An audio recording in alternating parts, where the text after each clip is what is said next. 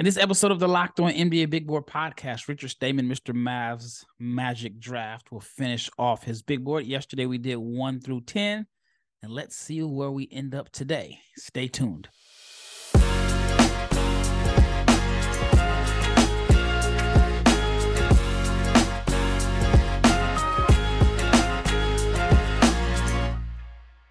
Big, big shout out to each and every person that has made the Locked On NBA Big Board podcast your first listen of the day.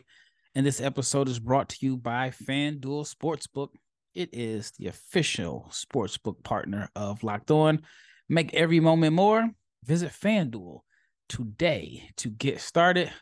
I'm your host, Rafael Barlowe, the director of scouting for NBA Big Board and the founder of NBA Draft Junkies.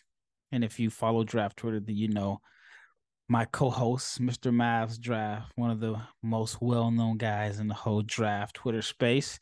And yesterday, he dropped off his top 10 on his latest big board. And do you want first of all, how are you doing today? So you got on a it looks like it's a Pelican shirt. It has an Adidas sign, so that means it's somebody that's probably not on the team anymore. Who you represent today? You know, I'll tell a little, it's like a 10 second story. I had a choice in, uh, I don't remember where it was. It was like in New York or something. I went to Champs. And for whatever reason, you know, New York, at the obvious spot where Pelicans gear is sold, they they had two jerseys and I, I chose this one, but the other one was Tyreke Evans. Uh, and this one is uh, Jrue Holiday. So yeah, big throwback. Ironically, I wear this to the gym all the time and I don't play liquid defense, but you know. Unfortunately, the listeners can't see it, but if you're on YouTube, you can actually see it's New Orleans and the Adidas sign is a dead giveaway that it's somebody that is not on on the roster. From from my view, I was like, oh, it's an Anthony Davis shirt. I mean, that's but anyway. So yesterday you did your your top ten. We touched on a few names outside of your top ten. Do you want to? can you refresh the audience on on your your top ten? Yeah, so I had the the normal top two: Victor Wembanyama, Scoot Henderson, then Amen Thompson, Cam Whitmore, Brandon Miller, Keyonte George. That's the top six, and then to close out the top ten, the final four are Grady Dick, Brice Sensabaugh, GG Jackson, and Anthony Black. All right, so number eleven. Who is number eleven on your latest big board? Yeah, this is somebody I've had right at the 11 spot, 11 12 for most of the year, and I, I feel pretty confident on it. And that's Nick Smith at Arkansas.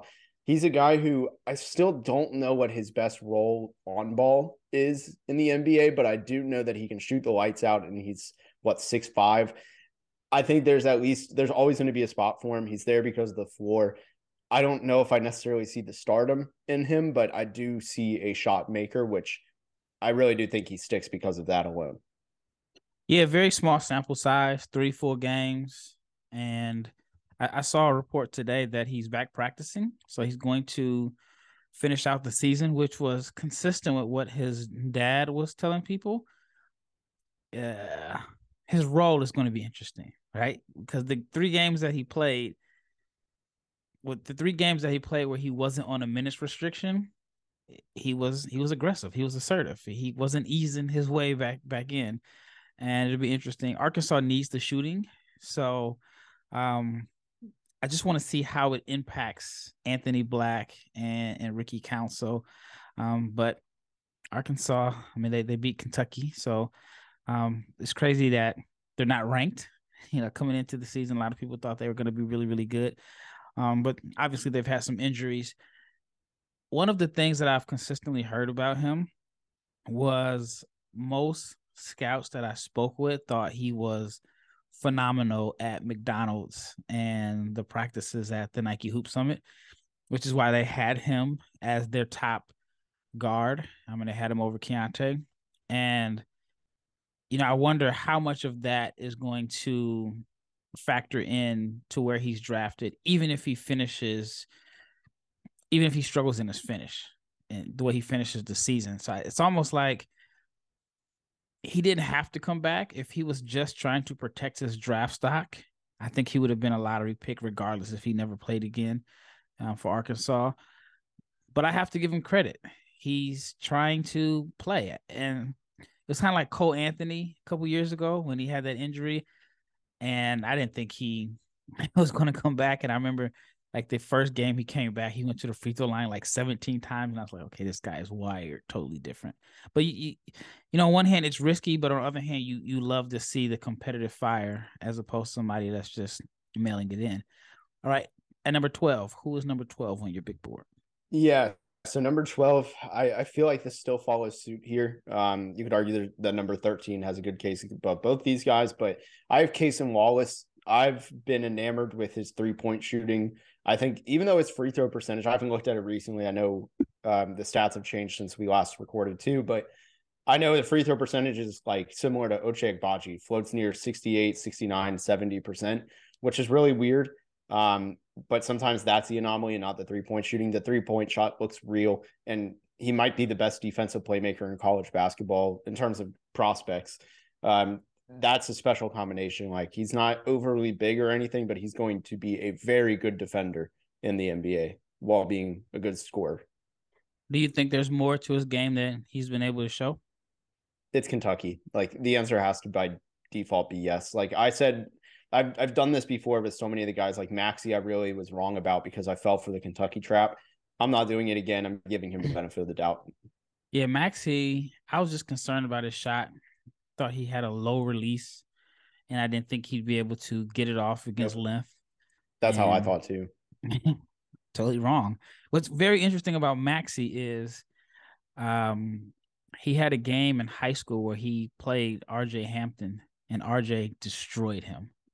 and and it's just interesting that their careers are in totally different spots with RJ, you know, not in the best situation in Orlando as far as minutes. And then Tyrese is a guy that some people think may get a max deal or, or close to it. So very interesting there.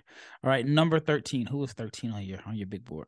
Yeah, so I hinted at it. Uh, that's Ausar Thompson. Uh, I, I think I'm saying it right. I, I still don't know. So correct me if I'm wrong there. But uh, I talked to somebody at OTE and they called him the best defender they've ever seen, if I'm not mistaken. I might be misquoting them, so they're not listening. But the defensive upside with with both Thompson twins really is incredibly high. My worry is just we've talked about it. The touch at the rim outside of dunks, I, I do worry about that. I don't know what the stat currently is, but the last time we we looked on synergy, I mean, it was below fifty percent. And then also, how real is the shot? Those two things I need to see, but you like to see the improvement that he's made over the last year as a shooter. He's still, you know, playing below college level. It's always going to be a flag, but also at the same time, he is getting better at, at his jump shot, which is a big weakness. Could be a positive sign.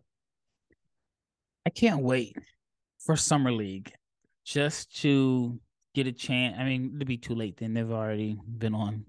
They've already been drafted by that point. But just to evaluate them in a different setting. I know they've played some exhibition games, and I I spoke to a guy that played for Adelaide 36ers who they who they played um in the preseason and he was kind of like yeah we didn't take the game serious because we had to play the Suns you know a couple days later it was kind of thrown in there so he was like you know he he was impressed by their athleticism but he was like, we didn't really have to guard them because they couldn't necessarily shoot.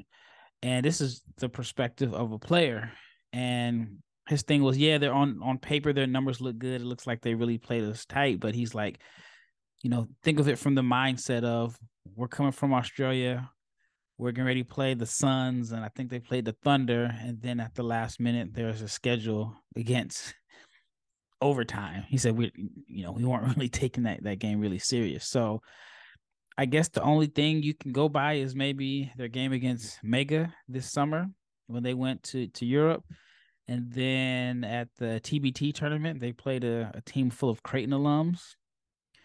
So it's going to be interesting. And even the combine, they're not going to play at the combine. so they're just going to get measured at the combine. So we we we won't see them until summer league. So it's going to be very interesting. Yeah, that's true. I know. I I was yeah, I was gonna say. I mean, even at the combine, that might be our first taste, and then I realized what do they have to gain by playing at the combine? Yeah, they won't be at the combine. Even though Jalen Williams made a big name for himself, he jumped in the lottery because of his performance at the combine, and he's gonna be first team all rookie. so. It, I'm I'm curious to see if other agents are are they going to start hiding their guys or is somebody going to take advantage of the top guys not playing like like Jalen Williams did. All right, who rounds out your lottery? Yeah, this is somebody who I have no idea why there's not very much top 20 hype for this guy, let alone, I mean, there's guys that don't have him in this first round. And that's Sidy Cissoko on the G League Ignite. I am absolutely enamored by him. I think he's got the perfect frame for the role he plays. He's a defensive nightmare, I think. In the G League, I think it's almost hidden because defense is so clouded in in the G League. And then he's a great finisher in traffic. I mean, he dunks everything. It doesn't matter if there's one, two guys at the rim. He will go for the dunk. Uh, he, I think he's crafty. Now, that being said, he still needs to learn how to play under control. But um, if that jump shot translates, which I think it will, all the statistical indicators seem to say it's real. The form needs a little bit of improvement, but I think there is a lot to work with there. That uh, that he could be a pretty connecting wing, is how I see it. Yeah, I have him as a second round pick. I think one of my knocks on him was I felt like if he got a screen, he didn't get downhill enough. He has the body, he has the the frame, and there were too many times on his film, at least in my opinion, where he had a, a good ball screen and he shot a step back jumper. And I've I've been watching him for a couple years. I mean, I, I paid attention to him back when he was playing in second division Spain last year. I, I like him. I like him a lot. Um, and he's had some good games but he could be this year's Dyson Daniels. You, you just you just never know. I mean, with with the with the G League because Dyson Daniels definitely wasn't the guy that I thought was going to be there, the highest pick last year, and and he was. And and there are some similarities there. All right, when we return, we will start the the guys that just missed his lottery, but we have to talk to you about our new sponsor that we are very excited about, and it is FanDuel. And FanDuel is the number one sports book in America. And if you're new to FanDuel, that is even better because they have so many great features that actually make betting on sports fun and easy. So download FanDuel now so you can bet on Super Bowl 57 with a no sweat first bet. You'll get up to $3,000 back in bonus bets if your first bet doesn't win. And FanDuel lets you bet on everything from the money line to the point spreads and who will score a touchdown. And the, the app is safe. It's secure and it's super easy to use. And the best thing is you can get paid your winnings instantly. So download the FanDuel app and join FanDuel today at fanduel.com slash locked on to claim your no sweat first bet on Super Bowl 57. That is fanduel.com slash locked on.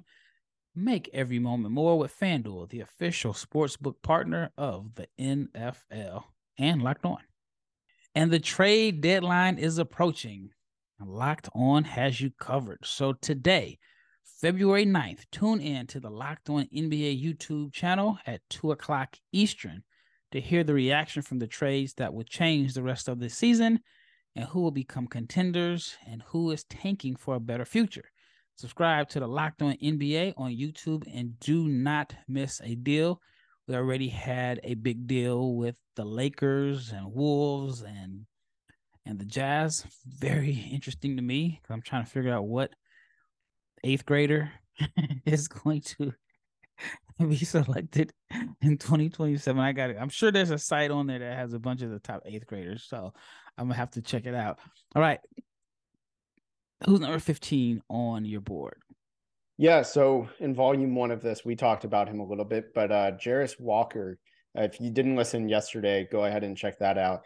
Uh, I think we had also a good conversation we could still pick up from here, which is, you know, I I'm a little bit torn. Is he a high end role player? Is he an okay role player? Is he going to be a star? Personally, I, I lean towards the being a good role player more than kind of emerging into that star role. But I know you're also a lot higher on him than I am. Yeah, I mean the last few games, I don't know what he did. Um, in the game, they they had a game today. It was an easy. They game there was nothing of note. Honestly, that game was over 10 minutes in. It was like 80 to 42. There, there was no negative, no positive. He didn't really stand out, but he definitely was not bad.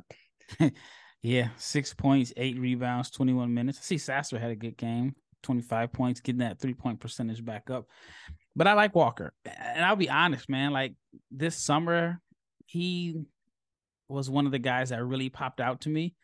And then I dropped him a little bit at the beginning of the season because he was just kind of playing a role, right? He was he looked more so like a hustle guy. And I've mentioned it before. Several scouts told me like you can't judge him on his games. You got to go watch Houston practice. And now the stuff that he's doing now is everything that I've been hearing about that he was doing in practice. And I think the passing upside is really going to stand out in the NBA. I think he's going to be a guy that a creative coach can can have fun with. I mean, you can run four or five pick and rolls. I think he can make um, passes from the high post. So I'm I'm high on him. I'm actually I mean, you can make a case, at least right now, I mean, outside of this blowout game that they had, that he is I mean, you can make a case and say outside of Brandon Miller, he may he may be the second or third best freshman in in the country. It's debatable, but yeah, that's no. I, I think that's fair. And one other thing that I think is going to make him intriguing that I've I've personally maybe I just haven't been paying attention, but something nobody has talked about with him is how really much of a weapon he has of that floater. In the game before the Tulsa game, he had two or three of them where he was just hitting him, and it's such clean form. It's quick and he can do it over defenders when you're six eight and you have that floater weapon as an in between. That's a that's something that could be a game changer. So I want to see how that keeps developing. If he can use that a little bit more off the dribble, a lot of times it's off like flashes where like there was Sean Holmes push shot kind of thing, but there's upside to doing it off the dribble. He's done both. Yeah, man, his touch is interesting to me because you know coming into the night to to, to the game against Tulsa, he was shooting 42% from three but he was also shooting 63% from the foul line. And at the beginning stages of the season, I felt like I didn't see enough of like soft touch finishes. I felt like he missed a lot of those those like floaters and just soft touches around the rim.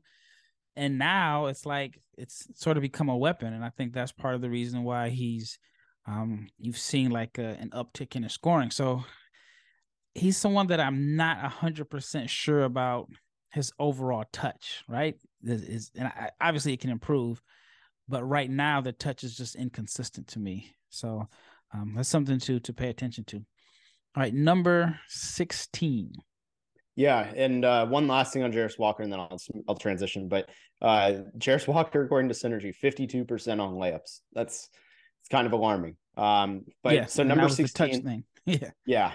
So number 16, I've got Terquavion Smith. This is somebody who just such a role reversal of where we were a year ago, where you had put out this tweet. You were like, I've got somebody that absolutely nobody is talking about as a lottery prospect. And I think one of like 30 comments got it. And I really thought I pegged it. I don't remember who it was. I thought maybe it was a shot in the dark. Said like Mike Miles or Isaiah Wong, but uh, it was not that. It was Terquavion Smith. And, you know, I've, I really see the light. I think you look at a very clear great jump shooter, despite what the percentages say. I fully buy the three point shooting and just overall jump shooting and potentially a three level score. Um, you know, the one place I hope he doesn't end up is Houston because. North Carolina State runs like an identical offense and it's just hard. It's just so many ISOs. Like I like ISO ball, but like not every single play. So I'd really like to see him end up in a good system. And I think he could be used both off ball and on ball. I mean, his spot up ability off ball is ridiculous. That's the only time that he can get near the three point line. So that's why those numbers are so low. Do you like the Mavericks offense?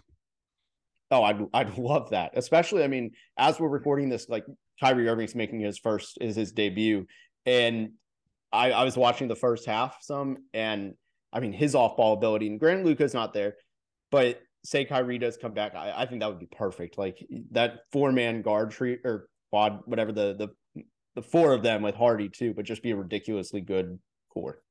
I was asking because the Mavs are like the number one ISO team in NBA. Like I did the numbers and Harden leads, and then it was like Luka was two, and Dinwiddie was third, which is why I think Kyrie is going to be totally fine. And once once they start playing together, um, because I mean those are two monsters in the ISO. Um, yeah, it's uh, you know I've, I'm a Terquavion guy. I'm just glad that they're winning this year. It's totally crazy because Seabron was a monster last year. And without him, I didn't think they'd be as good, or at least I didn't expect them to be above 500. The last time I looked, they were like 18 and 5, and they're going to be in, in, the tournament. And even when he's had like some off shooting games, he's like contributed. I think he had a game this weekend where he didn't shoot the ball well, but he had a lot of assists. So and My throws. theory is, what's that? And he got to the line a ton too. Oh yeah, he had. Didn't he have a game where he? I want to say he had a game right after he got hurt. He had Yep. a game where he had like twenty something points on Yep. like two field goals or something like that. Yep. Maybe it was four field goals. I mean, my theory is this: if he's Jordan Poole in a redraft, Jordan Poole is lottery production, and I think in a reduced role, he's going to look really good because he's such a good shooter off the catch. I don't know if he's going to be a starter, but I, I do think he's going to be a high level top six, top seven rotation player that's going to be able to come in and give you 15 points per game. All right. So number 17. Yeah, so there's a shooter who I've not acknowledged yet, and now I'm going to finally do that, which is Jett Howard out of Michigan. So for me, the reason he's lower, uh, I think he's ridiculously skilled, by the way, especially as a shooter in creating his own three point shot. He's even shown some flashes too. For me, though, the thing that really scares me with him is it's the opposite of Grady Dick, right? Grady Dick's probably one of the most mistake free shooters in this draft. Whereas I think Jett Howard is very prone to making mistakes. And I'm curious because I think he gets, and I'm just completely speculating. I don't know how actually true this is, but I'm, I think he gets a little bit longer of a leash playing for his dad. He's not going to get that same leash. How's the role going to change? It could go either way. So that's kind of why I'm a bit torn on that. But Jett Howard is uh, somebody who, I mean, at the minimum, he sticks. Like there's there's zero doubt in my mind that he sticks in the league. My question is like I'll be honest. This is what I do not like about him. I like the fact he can shoot. I like his size, like 6'8, 215. I don't know a, a- the best way to word this. So I'm trying to think of the nicest way to do it. But he's just he doesn't mix it up, man. 2.6 rebounds per game. They had a game today against Nebraska. He played 31 minutes and grabbed one rebound. Like he just doesn't want to mix it up. So I question how good is he going to be on the defensive end? Because if you don't want to mix it up and, and grab boards, then do you want to defend? So I mean, that's my concern. Yeah, I I share the defensive concerns for me are very bad. Uh, like I mean, they're strong concerns. You know, something that held me back on Aaron Nesmith. Granted, Neesmith has actually really revived his career this year. Is what did he do when he wasn't shooting the ball? And the answer was not much. And Jett Howard falls into the same boat. That's kind of why, like, even though Grady Dick, for example, like he doesn't do much when he's not shooting, but he doesn't create negative plays. Whereas I think Jett Howard is more susceptible to doing that. And that's what puts him much lower for me. That's totally fair. I, I totally get. It. I mean, this guy has the body to to to bang and do a whole lot more, but it's just the mentality thing to me. So that is pretty concerning. All right, when we return, we'll finish out the rest of the first round. Stay tuned. All right, last segment. This is Rafael Barlowe with Richard Stamen, Mr. Mavs draft, and we are at number 18, correct? Yep. All right. Who do you have at, at number 18? There's a You laugh, know, so we- this might be something crazy. I'm, I'm let me let me You relax. know, it's funny. I think our last episode broke our streak of like 10 straight of saying one of two guys' names. And I'm going to pick that streak right back up. I've got Mike Miles at number 18. He's just somebody who across the board has been better this year. He's done everything that's been asked of him. I think outside of maybe not shooting threes very well, that's still a little bit behind the the curve, 31% from 3. But you know, freshman year all the indicators were there 36% from three, 83% from the line. The three point, or excuse me, the free throw percentage is rising back. He was at 76 last year, 73 right now. So there's really strong indicators that, yes, in fact, he can shoot. But what's absolutely stuck out to me is there's a change he made where two changes really at the rim. And for being six one, you have to be able to get to the rim if you're going to stick in the NBA. Like you cannot just be on the perimeter, you cannot just be passing, you cannot be doing just one thing. Kind of like we said with Jett Howard, you have to mix it up. So with Mike Miles, he's been going last year. I think he did a very good job of going to the rim, taking contact, taking those hits, getting to the line. But he would ease off at first. Like I think once he got a few hits, he'd be like, "All right, I'm going to stay on the perimeter now." Whereas this year, he goes, "No, I'm going to keep going to the rim and keep getting free throws." And he's hitting him. He's gone from four and a half attempts at the line to six point six. Ridiculous efficiency jump, by the way. Also, this was the other element of it he stopped using his runner unless he absolutely had to. Whereas last year he was like, I'm going to hit the runner, hit the runner, hit the runner. He took it away, 53% versus 38 last year. And that is by no means a fluke. I think he's going to be a very good backup point guard in this league. He sticks. Yeah, I had someone tell me that last year. I think I mentioned it to you. It was a scout, and he said in a reduced role where he doesn't have to do everything, he's going to be fine. And he he said he's going to be a ten year 10 year pro. One of his comparisons was Monty Morris. He thought that he could be a, you know, a serviceable starter, but definitely top six, seven, eight rotation guy that can, you know, play 18 to 20 minutes per game for about 10 years. So that you feel like that's worthy of 18? Because I mean, realistically, if he's Monty Morris in a redraft, that's probably about where he goes. But you know, usually lottery people are going for someone who they think is going to be a starter, you know, just upside. Not saying that he doesn't have high upside, um, but it's kind of like the weird thing that we've seen him for three years. And even though he chose to improve and get better in college, it's usually kind of like a knock against him. And people are going to most people on their big boards are going to have like some freshmen because they think the freshman yeah. has a higher upside. But are are you comfortable if that's how he ends up a top seven, eight rotation guy? You're comfortable with that at, at 18? Yeah, I mean, also he's still only 20 years old till August. Like, yeah, he's still young. He's he's the youngest upperclassman in the country. So I think that's actually almost a positive for him is how much yep. experience. Like he was teammates with Cade Cunningham and Greg uh, Greg Brown in college, or excuse me, AAU. He's, so he's younger uh, than Brandon Miller too. Yeah, younger so, than the Thompson twins.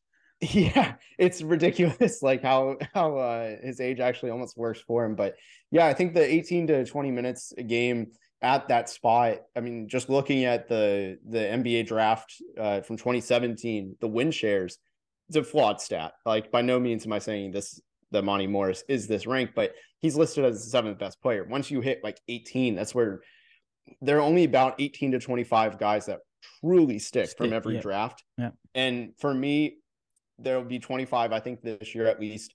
And he's probably going to be better than at least seven of them. So I'm fine with 18. That's where I fully imagine he'll end up at the end of the year, too. I love it, man. Way outside the box. I haven't seen anybody put him as a first rounder and you have him in the team. So I just respect how you are sticking to your to your guy. All right, number 19. Yeah, so number 19, uh, this is somebody who I still need to watch more, but I like Max Lewis at Pepperdine. I think he's just a very uh I, I actually before I even dive into his game, do you think he's the best sophomore in the draft? Uh no, Terquavion. Yeah, I, it's between those two for me. I mean, they're, they're I think there's there's somebody else I'm probably missing. There's someone else. Um, but yeah, I mean, Terquavion comes comes to mind, the first person that comes to mind. But there might be somebody else. Yeah, I feel like it's kind of wide open. So that stat of like the slam dunk sophomore goes out the window. But I really like Maxwell or Max Lewis is what I, I heard on actually like no ceilings. I think said. They interviewed yep. him or something, and he prefers Max. Um, so for him, I just I like his scoring ability. I like his overall offense. His defense is a work in progress, but so is Pepperdine's as a whole. So I'm interested to see how he scales up. I think he's a really fun upside play as a sophomore. So in that range, it could be Max Lewis, Terquavion, Jordan Hawkins.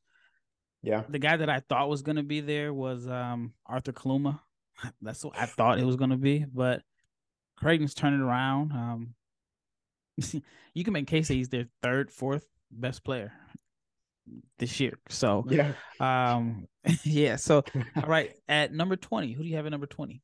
All right, this is uh, we're getting to my favorite parts, but I got Taylor Hendricks at UCF. I think just given the size, shooting, and defense, it it's just a slam dunk. He sticks. I probably am actually too low on him because of that. Uh, he should probably be closer to 15 because he's a guy that mold that he he at a minimum is a three and D guy with some other areas that he can impact the game. Good rebounder too. He's probably going to be one of the higher end role players. So I like him a lot. Yeah, I have him at. I think I had him at twenty on my last mock. Who do you have at twenty one? It depends on how much time we have. Uh, Trayce Jackson Davis is my next one. I I am absolutely in on this guy. To me, in the shortest version, is just Dwight Powell with defense. And the difference, though, is I think he has more creativity with the ball in his hands.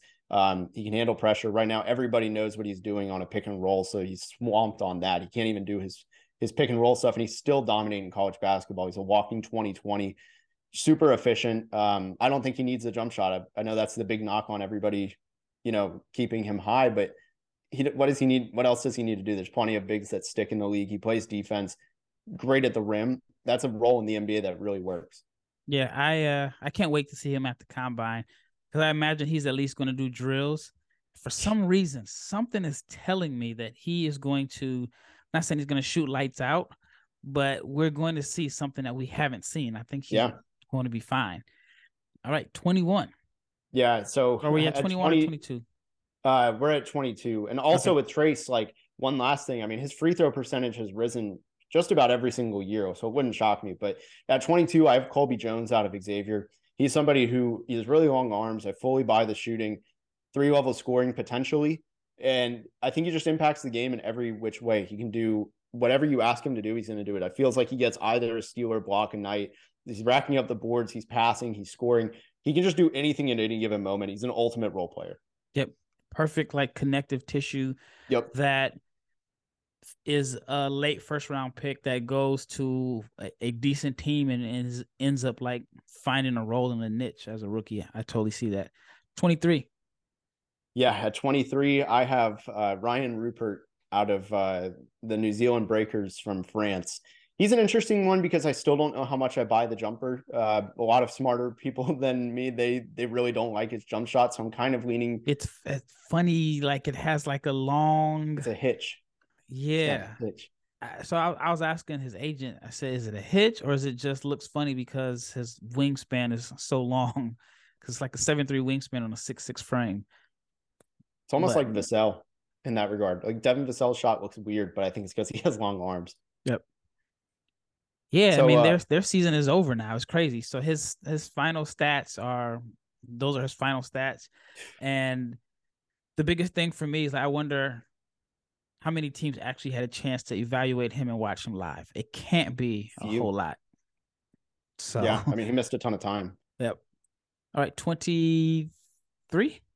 24. So I'll round 24. out the top 25 together because they're actually teammates. Uh, I've got Dereck Lively and Kyle Filipowski. Um, for Lively, feel like over the last two, three weeks, we've seen him really turn a corner in aggression, at least on the defensive end where I think he's averaging like four blocks a game or something ridiculous in that yeah. span, and with multiple games over five or six. Yeah, it was like, like seventeen in like three games or something like that. Yeah, it's absurd, and it's really nice because now he's living up to that defensive potential. Offense still needs to come along. That's why he's not rising even more, but the defense is there. I like that. And then his teammate Kyle Filipowski. You know, I wish that the three point percentage was higher, but free throw percentage is almost 80% at, at seven foot, 6'11. And I like his ability to pass on the move he's a guy who, when his shot isn't falling, he still finds a way to impact the game. And personally, I don't know about you, but I like his defense enough to not be a massive liability. I thought he was going to be a horrible liability. Hasn't been that at all. Yeah, I think he's a better defender than he gets credit for. I do think it's just the, you know, when you see a white guy, is I think some people just automatically yeah. assume not a good defender, right? and then it's like, and and the reverse is you see a guy that's athletic and you assume good defender. Maxwell Lewis is the perfect example of a guy that is athletic and is not really a good defender. Yeah. So totally get that. All right, 26. Yeah, so I'll kind of hammer the to get and finish the top 30. So I got Leonard Miller at 26. This is something I just the shooting, you know, I wish it was better, but almost everything else he excels at. And I'm not gambling against the G League Ignite, especially that he's what six ten and has point guard skills. That's he's really a lot better. since yeah, last year. He's improved, and and to me that matters. Yeah, crazy thing is we talked. I talked about it with Sam. He was the shiny toy last year. And now nobody's talking about him. Yeah, yeah, it's weird. Almost like actually my number 27, kind of the same thing. Over the summer, I think this guy was hyped as the number one international guy, and that's Nikola. Uh, I'm gonna botch it, but Djurisic. Yeah. And I've really liked him. I think the stats and efficiency are lagging, and that is kind of a flag. That's why he's not so so high. But I think it's six eight when you have those ball skills. It's intriguing. And, and Serbian players usually they they do they well. Work. I mean, they're so skilled and they never like pass the eye test athletically, but they're just so skilled and just know how to do so many different things. All right, the last three. Yeah, so I got somebody who actually could enter the conversation for best sophomore um, down the road. I don't think he's there yet, but Mouhamed Gueye, uh, Gay, I think is how you say it. I forget. Mm-hmm. He had, a, I think his brother's on the Legends, but I really like him. 6'11, 7 foot with ball skills. Really like that at Washington State. I like it a lot. I thought the three point shooting percentage, he showed flashes last year. I thought the numbers would be better, but he had yeah. a monster game. Uh, I want to say like a week ago, and mm-hmm. he went from outside my top 60 to I had to put him in there.